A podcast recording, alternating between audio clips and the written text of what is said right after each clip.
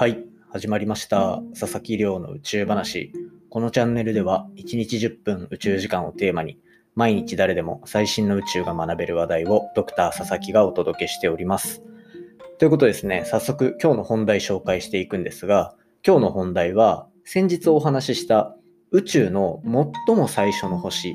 一番星を見つけようとするジェームズ・ウェッブ宇宙望遠鏡これがですね、なんと打ち上げのタイミングがとうとう正式に決定して、12月18日に打ち上げされるというところが決まったので、今回は、まあ、前回結構好評だったので、このお話、ちょっと追加の情報とか、あとは、まあ、今後どういう計画になっているのか、なんていうお話をしていこうと思っておりますので、ぜひ最後までお付き合いいただけたら嬉しいです。よろしくお願いいたします。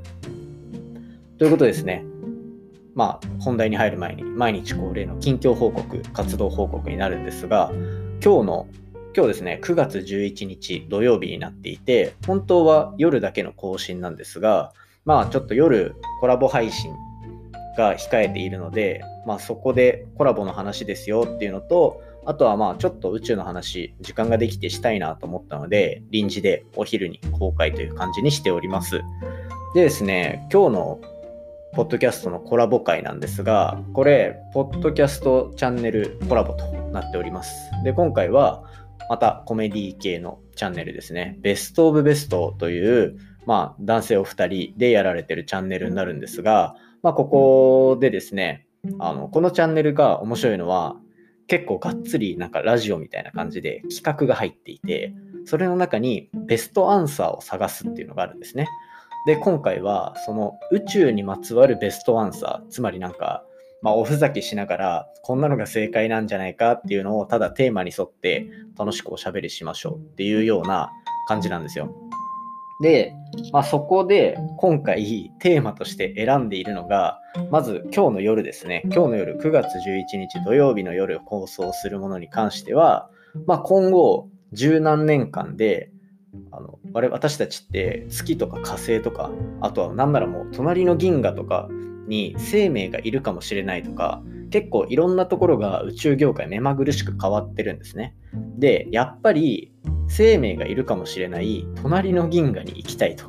じゃあ隣の銀河に行くまでにどういった推進力を生んでいけばいいかっていうのをあの完全に宇宙を全く気にしないただの何て言うんでしょう。楽しく宇宙航行しましょうみたいなので純粋に宇宙を楽しんでいこうっていうような企画になってます。でそれが今日の夜でなので加速の方法を考えてみましょうっていうおふざけ会と明日ですね9月12日日曜日に公開するものは今度そのアルテミス計画っていうこのポッドキャストでも何度か話してるような火星とか月とかっていうのにどんどん人類が到達していくって言った時にまあ今までって宇宙に行った時に名言っていろいろ出てたじゃないですか。地球は青かったとかなんか人類にとっては大きな一歩だとかいろいろあると思うんですけどそんな感じの名言が必ず生まれるだろうと。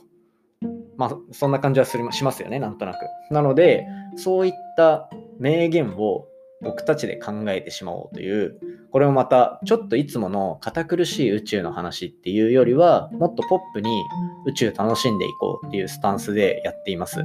なのでまあ僕がいつも専門的なお話をしてるのに加えてですね他のポッドキャストチャンネルから面白いお二人連れてきてですねあのもっと入り口宇宙の入り口ってこうやってフランクに楽しめばいいじゃんっていうような企画にしてるのでぜひあのいつもあの宇宙のニュースとかを楽しみにしてる方だったりもそうですし、あとは初めて聞いた方にも、あのこれから宇宙に興味持ってもらえるように、あの結構頑張って収録してきましたので、ぜひ今日の会話楽しみにしていただきたいと思っております。今日の9時公開しておりますので、ぜひよろしくお願いいたしますという感じで、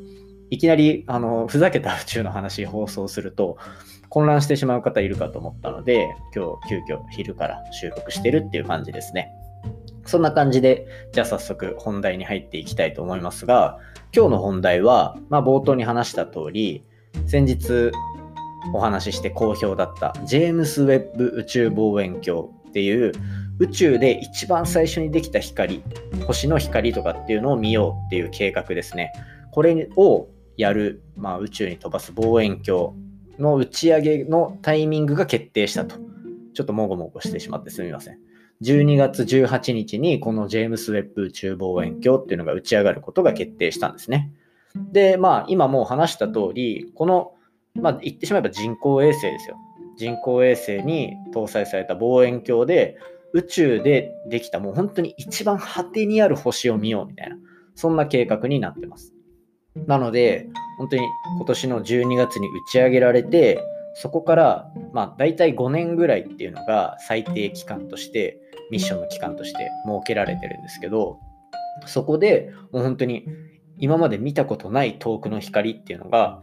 まあ、どんどん見つかってくるっていう可能性があるので、非常にこうワクワクしてると。で、えっ、ー、と、前回話した通り、このジェームス・ウェッブ宇宙望遠鏡っていうのは、もう10年以上前から打ち上げられてる予定だったんですけど、なんかなかなかいろんなトラブルとかで進んでいなくて、ようやく打ち上げと。で、僕自身も NASA にいた時に、NASA のそのクリーンルームっていうものすごいでかいあの埃とかが飛んでない綺麗な建物があるんですけどそこの中でこう組み立ててるところを見たりして結構勝手に親近感湧いてるものですね。で、えーと、打ち上げた後です。12月18日に打ち上げられた後に、まずどこに向かうのかっていうと、これは結構宇宙空間ってやっぱりいろんな星の重力とかを受けるんですよね。なので、それとバランスを取らなきゃいけない一方で、なんと地球の重力と太陽の重力がいい感じに重なってこう安定するポイントっていうのがあるんですよ。これ、まあ、ちょっと難しい言葉で言うとラグランジュポイントっていうんですけどそういった、まあなんか、重力と重力が宇宙空間で綺麗に打ち消し合ってこう安定しているような場所っていうのがあって、それ、そこのポイントに向かうんですね。このジェームス・ウェッブ宇宙望遠鏡っていうのは。なので、なんかこう、地球の周りを一定期間でぐるぐるぐるぐるぐる回ってるようなものとはちょっと違って、そこに向かって推進力でガーッと一気に飛んでいくと。いうようなのをまあイメージしていただければと思います。で、そこの軌道を維持するために、やっぱり推進力っていうのを使って、あのずれたら補正してみたいなことをやらなきゃいけないので、こう他の人工衛星とはちょっとやっぱ運用の仕方が違うんですね。で、なので一応推進剤もろもろ使って5年間は運用できるようにしましょうっていうような期間が設けられてます。ただですね、あの人工衛星あるあるというか、天文学ミッションあるあるなんですけど、この5年間っていうのはあくまでそのプロジェクトとして決まってる期間であって、その後、やっぱりこのジェームス・ウェッブ宇宙望遠鏡がものすごく例えば成果を出していただったりとか、あとは